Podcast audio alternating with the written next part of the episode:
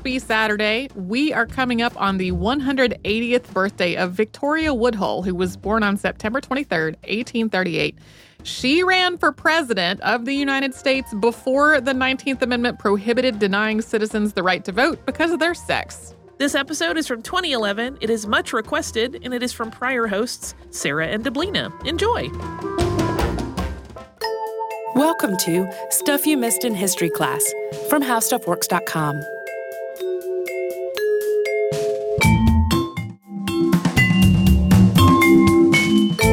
Hello and welcome to the podcast. I'm Deblina Chakraborty. And I'm Sarah Dowdy. And we are barreling right along through Women's History Month. So far, we've covered a couple of women, a pirate leader and a warrior queen, for example, who both made a name for themselves by fighting against the establishment. In this episode, however, we're going to take a look at one who sought to become part of the establishment and kind of affect change from within. Kind of the biggest part of the establishment. Exactly. And um, by that, we mean we're about to talk about Victoria Woodhull, the first woman to run for president of the United States. Yeah, and her bid for the presidency was really remarkable. And that's not just because it happened almost 50 years before women even had the right to vote, the legal right to vote.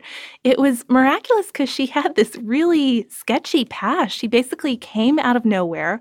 Uh, the previous entry on her resume before presidential candidate was clairvoyant. That's something you're unlikely to see today. Unique. And um, in a couple years, she became the leading voice in the women's rights movement. So, a remarkable biography. Yeah, you could probably do an entire series on just all the details of her really unconventional and turbulent, sometimes kooky, downright kooky life. But we're mostly going to focus on the meteoric rise that led to her nomination for president and, of course, the scandal that caused it all to go horribly wrong. And you'll see that it really makes today's nominees, for the most part, not in all cases, but for the most part, look pretty tame. Pretty bland, I'd Yeah. say. Certainly their names. The names in this podcast are going to be great. I just I want to get you psyched up for that, everyone. And, you know, by saying that she's exciting, we're not just talking about in terms of the scandal. Even her background is really fascinating and unique. So we'll get into that a little bit at first. She was born Victoria Claflin on September 23rd, 1838, in Homer, Ohio. And her mom, Annie Claflin, named her after the then 18 year old Queen of England. There so she is again. She keeps popping up. Queen Victoria. So, Victoria Claflin was the fifth of seven living kids. And while she was growing up, her family had a lot of financial struggles. Um, she didn't really let that get to her, though. She was still a very confident kid. And she kind of held court almost with her family, you know, telling stories to the other kids. And she was really smart. She had a photographic memory.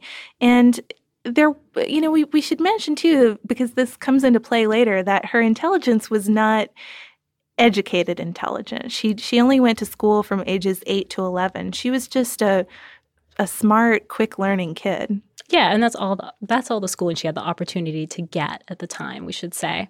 But she was nicknamed Little Queen because of her proud demeanor and her she would intensely concentrate on things. So people thought that was very queen-like A little of queen her. just like um, madame de pompadour Oh, very similar. Her dad, Buck Claflin, was kind of a rascal who just hopped from job to job. I think he had something like a dozen jobs. But eventually, his grand get rich scheme was to start calling two of his daughters, Victoria and Tennessee, spiritual mediums and set them up as this traveling spiritualist medicine show. which sounds like a really off the wall idea, but it wasn't quite as out there as it seems because Buck had heard about this other pair of sisters from New York, Kate and Margaret Fox, and they had earned huge amounts of money working as these traveling mediums. And there was, you know, at the time, this growing interest in spiritualism. I think that's something that comes up in the podcast from time to time too. And women were very important in that movement, partly because it gave them influence. If you're speaking as a medium, nobody is really holding you responsible for what you said. Not quite, at least. Um, so, you know, you could get away with some stuff. Yeah, like a spooky loophole. So, in addition to this, Victoria had also been known to have religious visions of her own from a very young age. In one, for example, a young man in a tunic supposedly told her, quote, "One day you will lead your people." So it seems kind of prophetic for what's coming up in this podcast, but a lot of historians say that it may have just been because her mother was really religious that she said she had these visions. We're not, I mean, we can't be really sure if she actually had them or not, but uh, kind of the environment she was growing up in. Yeah, definitely. She might have just been picking up on what she had seen. Regardless of the motivations and the inspirations, I guess, though, Victoria and Tennessee did turn a pretty big profit for their family doing this, though the girls weren't really sure how to approach it at first they kind of went to their dad and they're like, what are we supposed to do? And so Buck gave Victoria this advice. He said, be a good listener, child. And that's kind of all he told her. But we'll see that that comes into play later, following that advice. That is, it sort of becomes the foundation for some of her later ideas. I think it would be awkward if your dad told you and your sister to go be mediums. like, I don't know where to start with that exactly. um, but yeah, you're right. It, it does prove to be a really big foundation to her later beliefs. And marriage was another big foundation of those later beliefs. And she got married for the first time when she was only 15 years old to a doctor named Canning Woodhull. And it seemed like a promising match at first, except that he turned out to be a drunk. And Victoria was very unhappy and wanted to leave him. But because of Victorian social standards and the marriage laws at the time, she was trapped. Her property was her husband's, and she really couldn't get out. So she ended up because Canning was such a drunk and also cheated on her, I think, and just basically wasn't a great provider at that time. He wasn't a very successful doctor, even though he was one. He didn't have that many patients. So she not too up, surprising, right? So she supported him and her two kids, Byron and Zulu, by dressmaking. Then she did a short stint with acting when they were living out on the West Coast, and then she eventually returned to the family business, which got increasingly sketchy as the years got by. Buck actually started claiming that Tennessee was a healer who could cure cancer. And at one point later on down the road, she is charged with manslaughter when a man dies of cancer. Yeah, this is kind of what I meant. Women didn't get too much in trouble for what they said as clairvoyance unless you go say you're going to cure someone's yeah, cancer. Unless you start making medical claims. Crosses the line, I guess. So Victoria's role, though, was different from Tennessee's. She wasn't out curing cancer.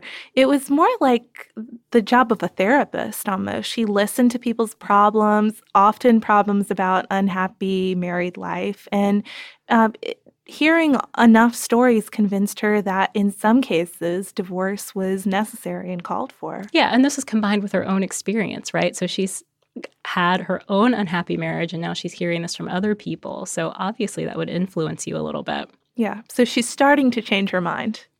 And this belief actually ends up coming in handy when in 1864 she moves to St. Louis and she meets a man by the name of Colonel James Henry Blood, who's just back from the Civil War. He's also into spiritualism and she likes him immediately, not just because they have that in common, but he's very attractive and so they hit it off. But he comes to see her as a patient and she supposedly, this is the story that is told, that she supposedly goes into a trance and tells him that his destiny is to marry her from like a faraway voice, as if someone else is saying one way to do like, it. you will marry me. Um, so of course, after that, they decide they must get married, even though they're both married. Even though they're both married at the time, so they file for divorce. And they get married eventually in July 1866. She does keep the name Woodhull, though, which some find to be scandalous. Some people think that because she kept the name, that meant that she never really married Blood, but Maybe she just didn't want to be Victoria Blood. That's true. That's a which is pretty a scary name. Scary sounding. Um, but Blood, the husband, did have a really huge influence on Victoria's ideals and further shaping them. And he becomes something of a mentor to her and exposes her to these radical ideas at the time, uh, like birth control and free education and equal rights for women. And um, it starts to shape her into a new person with some pretty new ideas.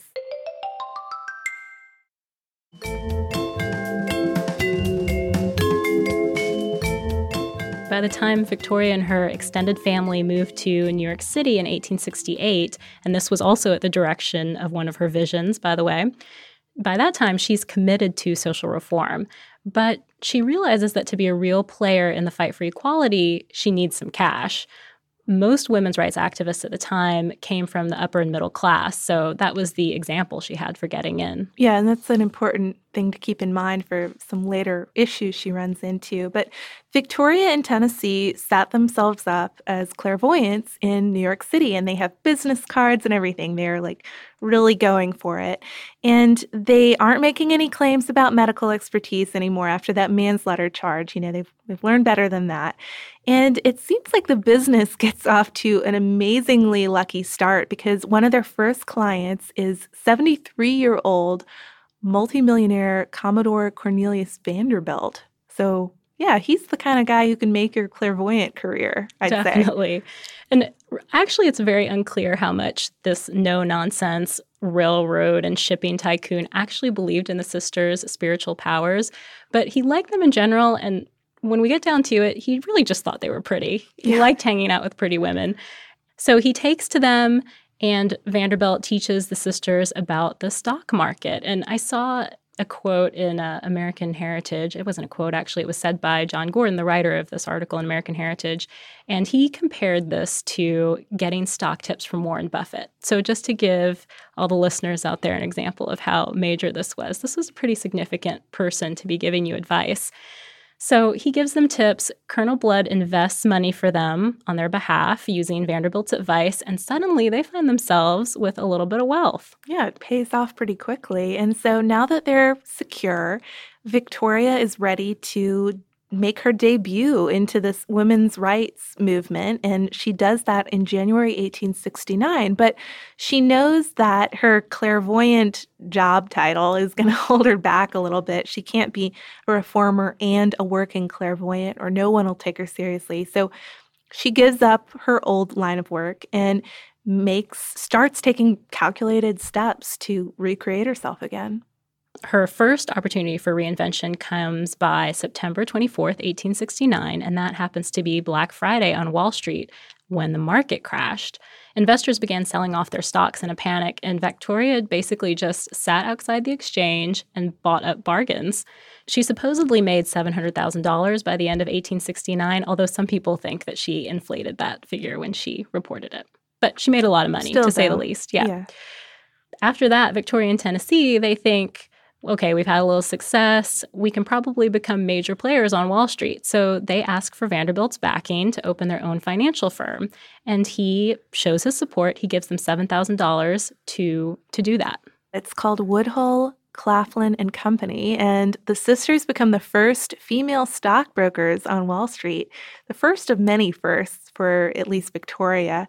And they got a lot of attention because of this, and they met a lot of really influential people. And some people came by just to sort of check out this company, you know, swing by and see what it's all about. Walt Whitman even comes by. He says something that sounds very Walt Whitman. Quote, You have given an object lesson to the whole world. You are prophecy of the future. There you go. Yeah. So, Could put that on their new business cards. And that's just from doing a you know, a little walkthrough. Um, Definitely. So overall, I think they had to rein in that people just walking through randomly thing, but business was good. Some people suggest that might have been because of Vanderbilt's name being behind it. I think people automatically assume that maybe he was pulling the strings, but regardless, or they did well. Clairvoyant abilities. you never know. that could also be an aspect of it. Um, so Victoria starts making some pretty influential friends, and eventually she enlists one of them, Stephen Pearl Andrews, who was very educated, also another reformer, to help her buff up her education a little bit, you know, polish her basic reading and writing skills and and sort of get a new start there as well. And so in April 1870, the New York Herald begins to publish this series of articles by Victoria and she really comes out swinging for the first one. She does. She says, while others of my sex devoted themselves to a crusade against the laws that shackle the women of the country, I asserted my individual independence. While others prayed for the good time coming, I worked for it. While others argued the equality of woman with man, I proved it by successfully engaging in business. While others sought to show that there was no valid reason why women should be treated socially and politically as being inferior to man, I boldly entered the arena of politics and business and exercised the rights I already possessed. I therefore claim the rights to speak for the unenfranchised women of the country and announce myself as a candidate for the presidency. So there you go. I know. She dropped a bomb with that one. Definitely. So Ulysses S. Grant was in his first term at this time, and most people were thinking that he would run again in 1872. So the Republican nomination was out. She knew that she wouldn't get the Democratic nomination. So if she was going to run for president, she was going to have to nominate herself and get enough support to get her name put on the ballot. So that's what she sets out to do. And she has pretty creative ways of going about it. She does. She launches into this whole series of kind of next steps to prepare for her. Uh, you can't really call it a campaign, I guess, but it, it sort of was. An I mean, announced campaign. in her own way. Yeah, an, an unannounced campaign, a good way to put it. So she started by getting this big fancy house between Madison and Fifth Avenues in New York City's Murray Hill district, which was one of the more aristocratic neighborhoods. So again, we see the whole class issue coming up here. She wanted to establish herself as someone who was somebody rather than, you know, a poor girl from Ohio. Definitely. And the next thing she does is buy a newspaper. Yeah, buying a newspaper meant that you were someone really influential. So she does buy one and she calls it Woodhull and Claflin's Weekly. And she sets this up as doing a certain number of things. Of course, first and foremost, it supports Victoria C. Woodhull for president.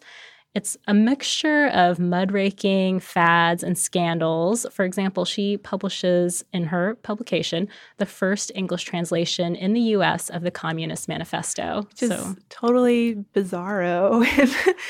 that was one of the things that threw me for the biggest loop in this episode, I think. Yeah, it's sort of mentioned as a fact in her life, but seems like it should be a very big deal. But I guess when you have so many different things going on, it's hard to uh, make any one thing that prominent. Yeah, but you know, so she is running this newspaper and it's not as out there as it seems. It had a circulation of 20,000 people by fall 1870. So she has a pretty large audience reading all this Victoria Woodhull for president business. But even with all this, she knows it's still going to be tough to get elected if women can't vote for her. Simple enough, right? So she moves to Washington and declares herself a lobbyist on behalf of women's suffrage. And while she's in Washington, she befriends a congressman named Benjamin Butler, who helps her kind of navigate the political arena. So, again, another male presence who's kind of helping her find her way. Together, they decide that women actually didn't need an amendment to vote they already had the right under current laws. This is what they kind of formulated in their minds. They found a loophole. And the logic behind this was that the 15th Amendment stated that the rights of citizens of the U.S. shall not be denied or abridged. Then the 14th Amendment said that all persons born or naturalized in the U.S. are citizens. So when you put the two together, it means that all citizens have the right to vote. And since women are citizens, they have the right to vote too.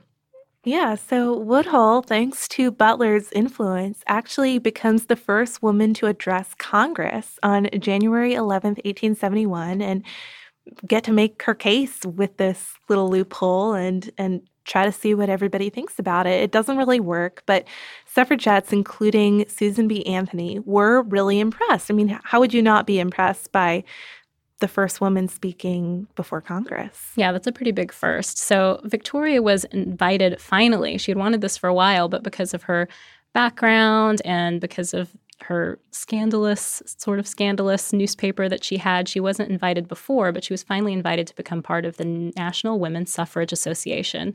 But it wasn't long before it became clear to the others who were members that Victoria wasn't just interested in women's rights. She started talking about things like national public education, institutionalized welfare for the poor, and perhaps the most controversial of things she talked about free love. Yeah, it's not quite the free love like what we think of today. Basically, she wanted to reform marriage laws and make man and wife equal partners in a marriage, a relationship that was based on love and free will, thus free love.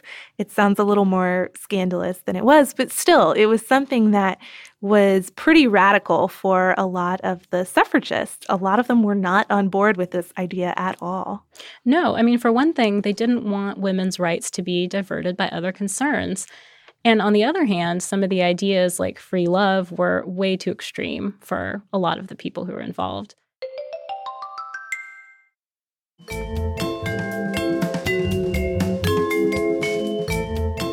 So, regardless, Victoria gave the speech about free love on November 20th, 1871. And this was kind of a turning point for her because after she gave this speech, it sparked this huge controversy all around her and her cause. People pretty much ignored her message of free love the way she had interpreted it and was trying to get it across. And they took it more as something that would be considered immoral in that day, probably more like we consider free love to be now. And so she was denounced in the press. It was a big to do. Yeah, and leaders of the suffrage association withdrew their support. And so Victoria now is not backed by this group of wealthy, influential women and people anymore. Uh, she's splintered off with a group of more radical women activists. So, this radical group forms the Equal Rights Party, which has both men and women involved. And it's a party about all sorts of reforms, basically a, a reform minded party. And in 1872, the party nominated Victoria for president. Interestingly, they also nominated Frederick Douglass, who was, of course, the very famous African American leader in the anti slavery movement at the time, as vice president. He turned the offer down. But Woodhull, of course, does accept, and in her acceptance speech, she says, quote, I have sometimes thought that here is something providential and prophetic in the fact that my parents conferred upon me a name which forbids the very thought of failure. So again, bringing attention to her queenly name again. Little Queen. At this time, though, after she was nominated, the Little Queen star was already in decline.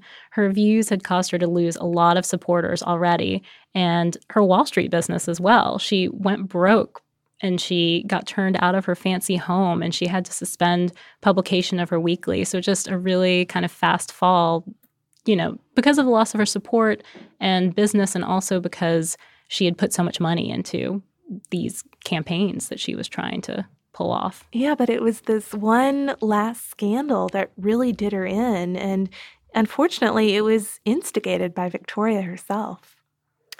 Yeah, here's just a little background on that.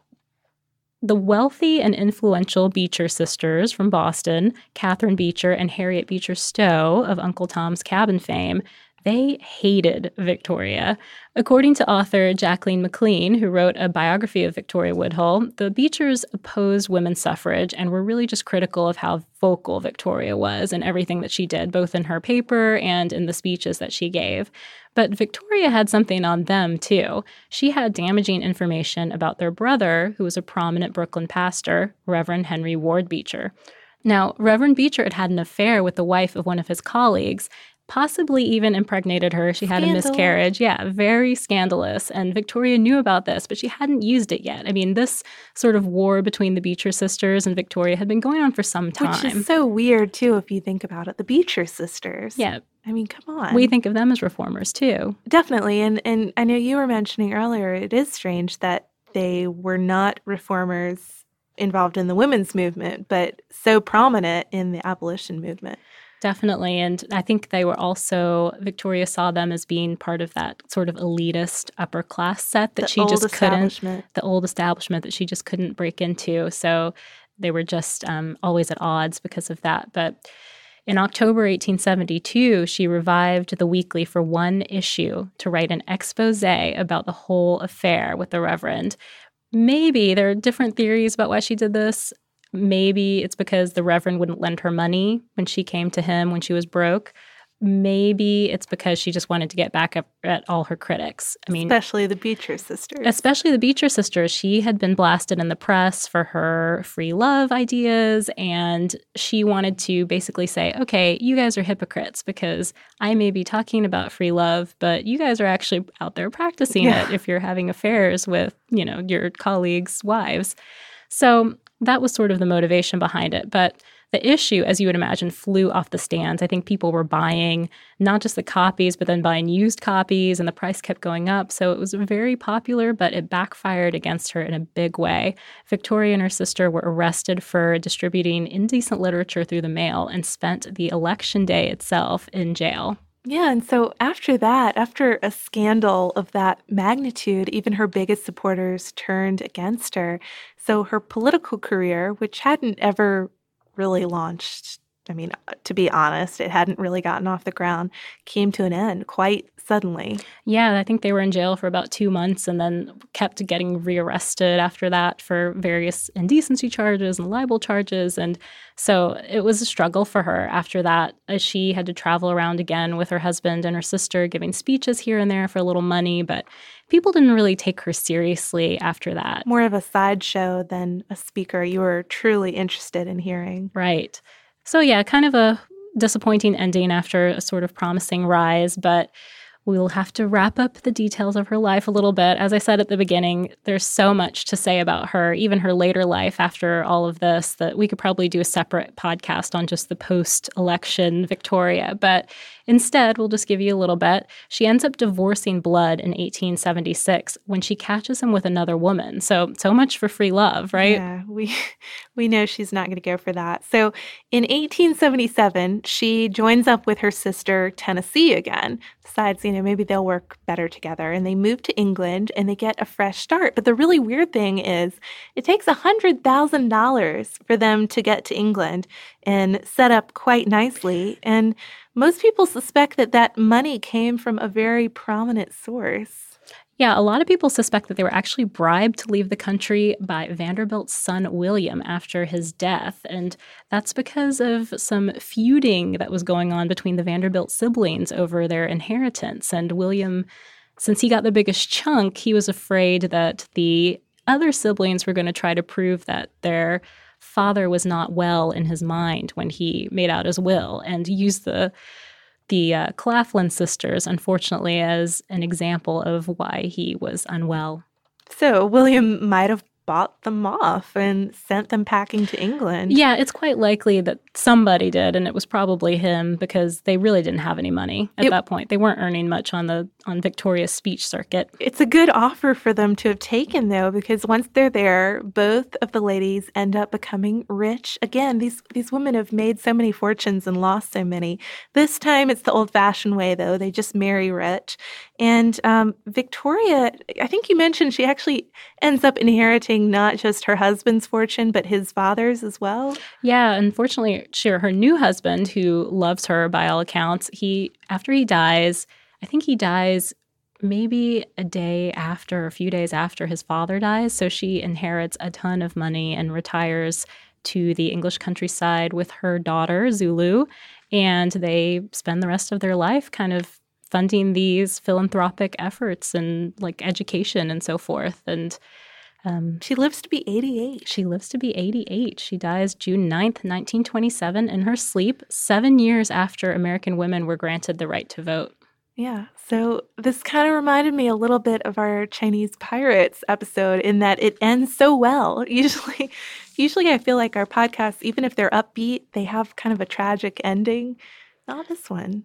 Yeah, this one has sort of a if not a happy ending because I think that she did want to redeem her her name and her character and her image and maybe never quite got where she wanted to get with that, but um, a comfortable a, ending. A comfortable ending, a peaceful kind of ending. So, and as we said, that is the end.